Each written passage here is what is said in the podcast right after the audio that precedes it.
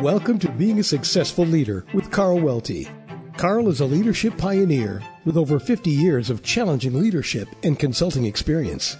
Here's Carl with valuable insights, practical, and proven methods for being a successful leader. Welcome to the series Being a Successful Leader. Carl Welty here, your host. The intent of the series is to provide a valuable insights and practical proven know-how to be a successful leader. It's divided into three sections or what I call imperatives for successful leadership. The first is being a skilled, self-aware leader. The second is formulating and executing a sound strategy. And the third is building a culture of commitment. Skilled, self-aware leader, formulating, executing a sound strategy, and building a culture of commitment. 26 weekly episodes divided pretty much evenly among the three areas of focus. Each episode is about 15 to 30 minutes. Today's topic is freeing up more discretionary time.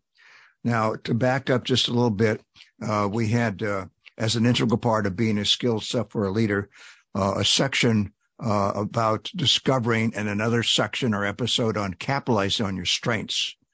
Um, but your time is probably uh, limited, especially, uh, you know, as a leader pretty well filled up. So we need to discuss ways to make room to allow you more discretionary time so you can capitalize on your strengths. Now, obviously in the, uh, the long run, uh, knowing your strengths, uh, you can take advantage of that and create or, uh, capture, uh, opportunities for yourself. But as we discussed in the short run, uh, your current leadership role, we can probably discover uh, last uh, chapter or episode ways to uh, capitalize your strengths. Even if uh, you not full up for some reason and uh, don't need to make room, uh, still as a leader, there's it's an open-ended job leadership, and there's always room for higher level, higher value work as a leader. So always a good thing to kind of keep it free to look at more discretionary time. All right, with that as an intro, let's get going on uh, freeing up more discretionary time. Uh, divided into three parts this episode. Number one, we'll briefly go through some strategies for you to consider in looking for ways to uh, free up your discretionary time. The second of the three is the art of delegation. Very, very important uh, uh activity as a leader manager. And we spend a little bit of time on that. Uh, and we end up uh, briefly with managing your weaknesses. Uh, remember we talked about uh, it's important to uh, know you know your strengths, but also your your weaknesses. Okay. Now, possible strategies regarding work you are currently performing, your responsibilities. Remember, we divided accountability and or distinguished accountability and responsibility. Accountability is your overall uh, desired results that you're obliged to achieve. And responsibility is, is carrying out duties and you have responsibilities, duties underneath your accountability. And, uh, we're looking at should you continue to do those or streamline them or what have you. So n- number one of the uh, possible strategies is discontinue. Sometimes we get started with things and it maybe had a good purpose at the beginning, but maybe has outlived its usefulness. So are there any responsibilities that you personally perform now, work you do that you could uh, uh, scratch out, eliminate?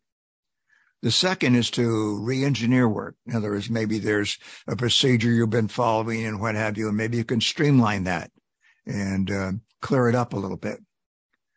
A third is organization uh, imposed work. Well, what is that? That is work you have to perform in your leadership role that you don't really start, uh, but the organization requires it, your organization. And uh, sometimes, just like your own work, things get started and had a purpose, but maybe now it's uh, outlived its purpose. So if there's any of that, uh, maybe you're well served to talk to whomever in your organization uh, to see if there's a way we can eliminate that or streamline that organization imposed work. May retire, require a little bit of leadership courage, but I mean, that's what it's all about. Courage, as we talked about, is really a very, very important part of leadership. Okay. Another one is delegation possibilities. Uh, ongoing activities or tasks that you are currently perform uh, are uh, segments of work. Uh, maybe your responsibility is a certain hunk of work that's continuous. Maybe it's time to uh, delegate that to uh, to somebody in your organization. Uh, meetings that you attend, maybe you don't have to attend these meetings. Maybe somebody in your organization working for you can attend these meetings. So ongoing activities or tasks that you could delegate. Another delegation possibility is uh, both routine and non-routine, what I call time limited. I, I divide into time limited and ongoing work. Time limited assignments or activities that come your way. A lot of them could be very routine, you know, please do this, please do that, take care of this. But others maybe require a little bit more uh, uh, deliberation and uh, talking to whomever you're going to delegate it to. And uh, maybe there's some activities that come your way that uh, you could delegate. Uh, another one of delegation possibilities to letting go of your strength work. Of course, we spend time on discovering your strengths, your strength work and uh, maybe sometimes you hang on to these things because it's nice, warm, and fuzzy, and you feel good, and so forth and so on. We talked about the principle of technical priority, very, very important thing to understand. Principle pri- technical priority uh, states that uh, there's a good there's good human nature reasons that we tend to hang on to technical things. And remember, we talked about technical work, management work, and leadership work, and sometimes technical work is is more rewarding because it's faster. We have uh, specific results. We're, we're skilled in it. And sometimes maybe we got to our current position because of our technical prowess. But uh, there's a time to let go of that. And sometimes there's a tendency to hold on because it feels good to, uh, to keep our skills honed. And that's another reason that people tend to hold on to technical work. They don't want to become obsolete. And gee whiz, what if people below me uh, can do it better than I am? I can't well, that's just a fact of life and, uh, you know, get used to it. Uh, uh, you're, you're a leader manager now and there's still technical work you need to perform. Remember, you're never 100% leader or manager. You have to keep up with technical work, keep your knowledge up and sometimes your skills. But then there's times to, uh, let go of that too. Okay. Hopefully I made that clear.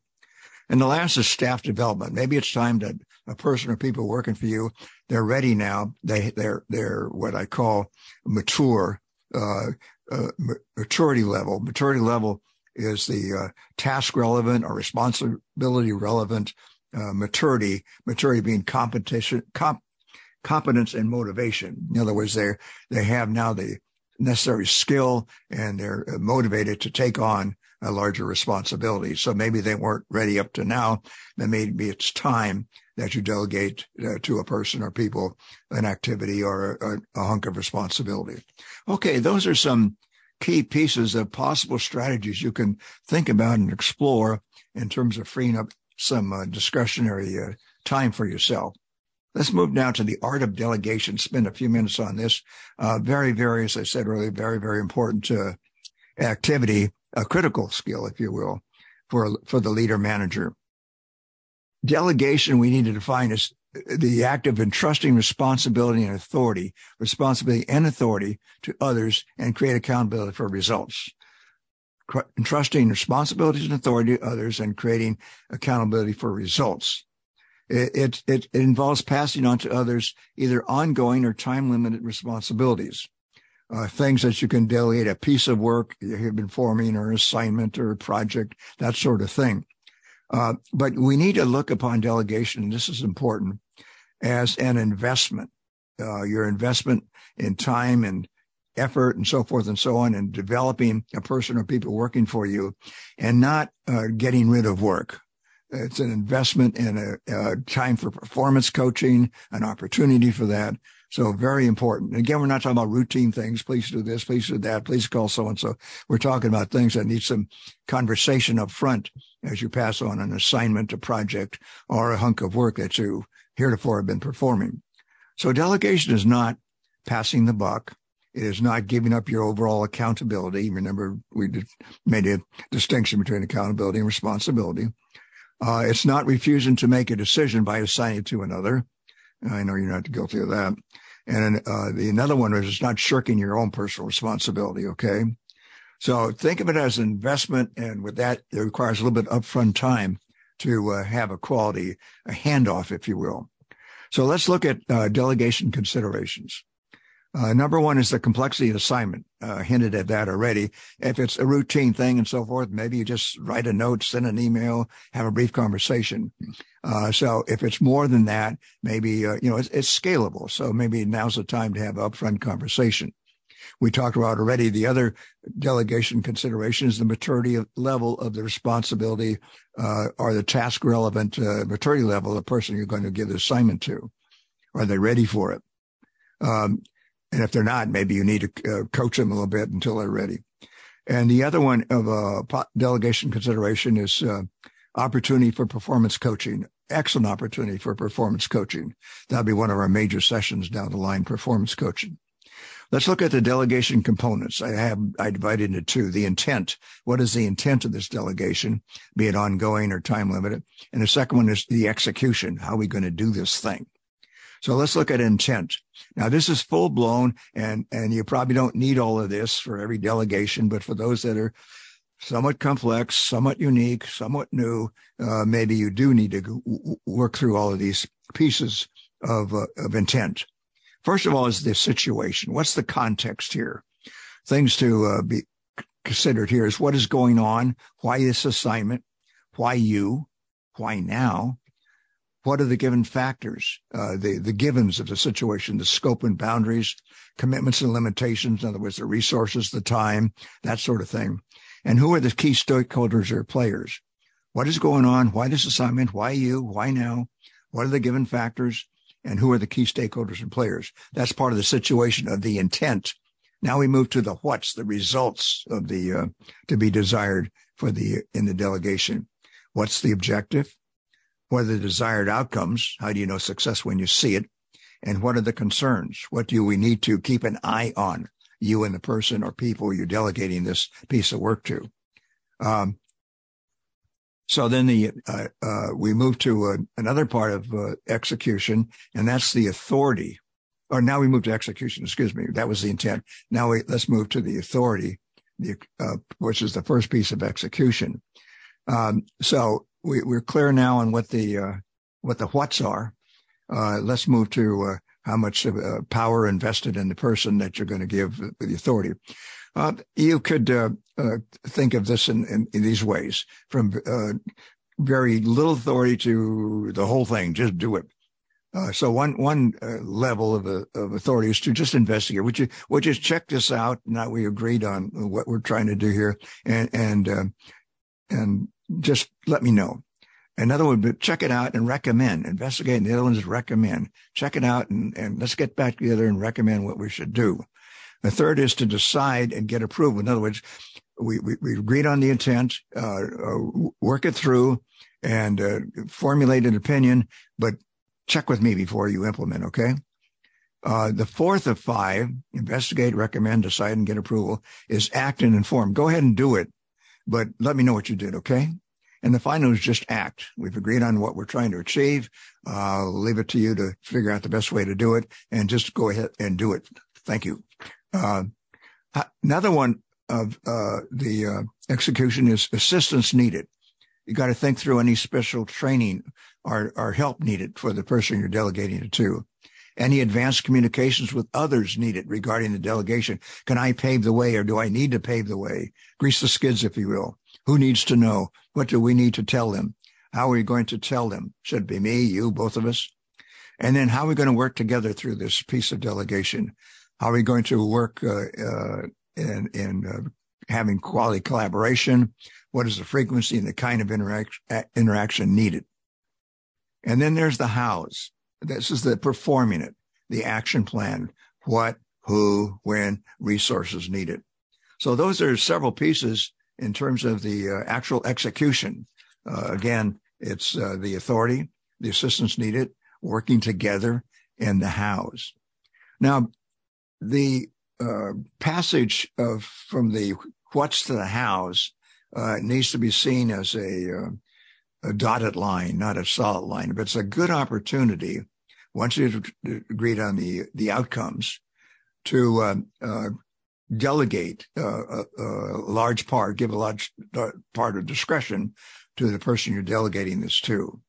Now that will vary. Sometimes you need to be continue involved in the execution as well as the uh, uh, the intent, and maybe you have a lot of knowledge that you need to be still involved, or uh, for some reason you you uh, you need to coach the person on on the house and uh, need to stay close.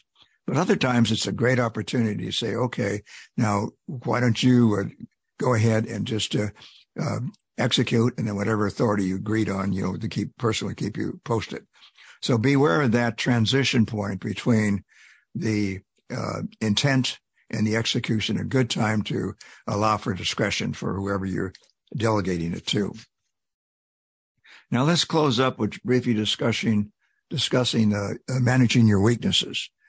Uh, as I pointed out earlier, when you talk about strengths, it's just as important to figure out uh, what what you're not strong in, and then uh, you can uh, be, be, better informed as you move forward. Um, so the uh, key here is is uh, to bite the bullet and say, okay, is there any of these weaknesses I can also delegate? Not getting rid of it. I mean, if it's a weakness, maybe you still need to perform it uh, not just get rid of it, as we talked about earlier. Um, and if you need to continue performing it, you need to bite the bullet and say, okay, what am I going to do here? Um, maybe there's some mentoring and coaching that you can arrange for, uh, education or training, uh, maybe ongoing support from others. In other words, you're trying to take this uh, shortfall and uh, boost it up a little bit.